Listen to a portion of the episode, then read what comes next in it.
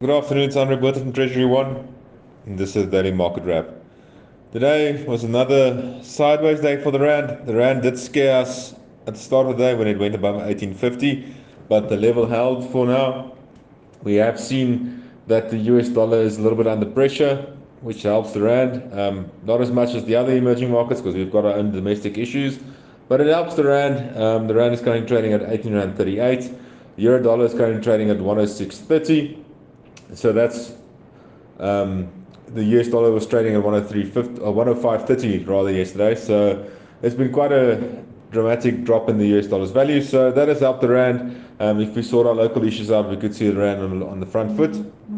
Um, other than that, on the commodity front, gold is trading $1,810 per ounce, and Brent crude is trading at $83 per barrel. Uh, this week, we've got ECB, or rather Eurozone, in inflation numbers, which be key for the ECB whether they're going to hike rates or how long they're going to hike rates rather. So that's on Thursday. So keep, keep your eye on that. And for the rest, we have to watch US dollar for market movements. That's my story for the day. Goodbye.